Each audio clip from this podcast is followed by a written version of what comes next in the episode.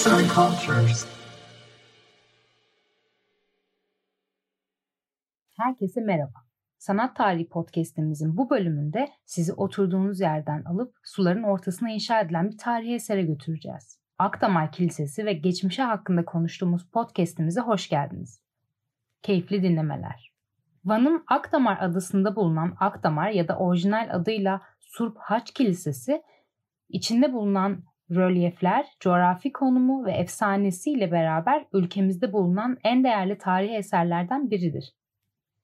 Kilise içinde bulundurduğu kabartmalar ve kızıl andezit taşından yapılması sebebiyle Ermeni mimari tarihinin en başarılı eserlerinden biri olarak kabul edilmektedir. Akdamar Kilisesi Vaspurakan kralı 1. Hacik Gagik Ordzuni tarafından 915-921 yılları arasında Mimar Manuel'e saray tesisinin kilise ihtiyacını gidermesi amacıyla yaptırılmıştır. Yapı dönemin fiziki şartları da göz önüne alındığında 6 yıl gibi kısa bir sürede tamamlanmıştır. Kilise 7. yüzyılda Kudüs'ten önce İran'a, daha sonra Van civarına getirildiği iddia edilen gerçek haçın bir parçasını muhafaza etmek amacıyla inşa edilmiştir.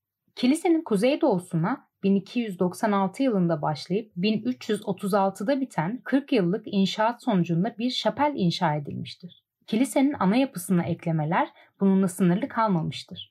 1793 yılında müştemilat yapılan Akdamar Kilisesi'nin güneyine 1700'lü yılların sonunda bir adet çan kulesi ilave edilerek kilisenin son halini alması sağlanmıştır. 1951 yılında hükümet tarafından Doğu Anadolu bölgesinde farklı Ermeni anıtları ile birlikte kilisenin yıkımı kararlaştırılmış.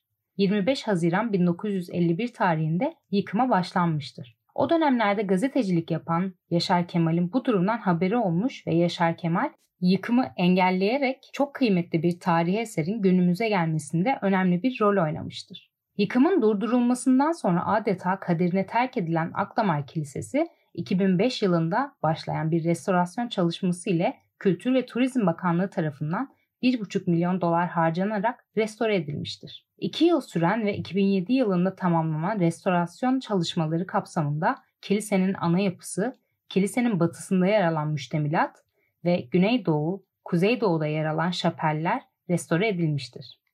Restorasyon çalışmaları dahilinde kilisenin ana yapısını ortaya çıkarmak adına 2006 yılında 3500 metrekarelik bir alanda kazı çalışmaları yürütülmüştür. 2011 Van depreminde kilisenin kubbesinde çatlaklar oluşmuş, bazı cam ve seramikler zarar görmüştür. Bölgede adanın ismi geçer geçmez anlatılan yaygın halk hikayesine göre bir dönem bu adada yaşayan ve kilisede görev yapan bir papazın güzelliği dilden dile anlatılan Tamara isimli bir kızı vardır. Çevre köylerde çobanlık yapmakta olan bir genç bu kıza aşık olur ve her gece Tamara ile buluşmak için adaya yüzerek gitmeye başlar. Tamara her gece elinde bir fenerle kendi yerini belli etmek için çobanı bekler.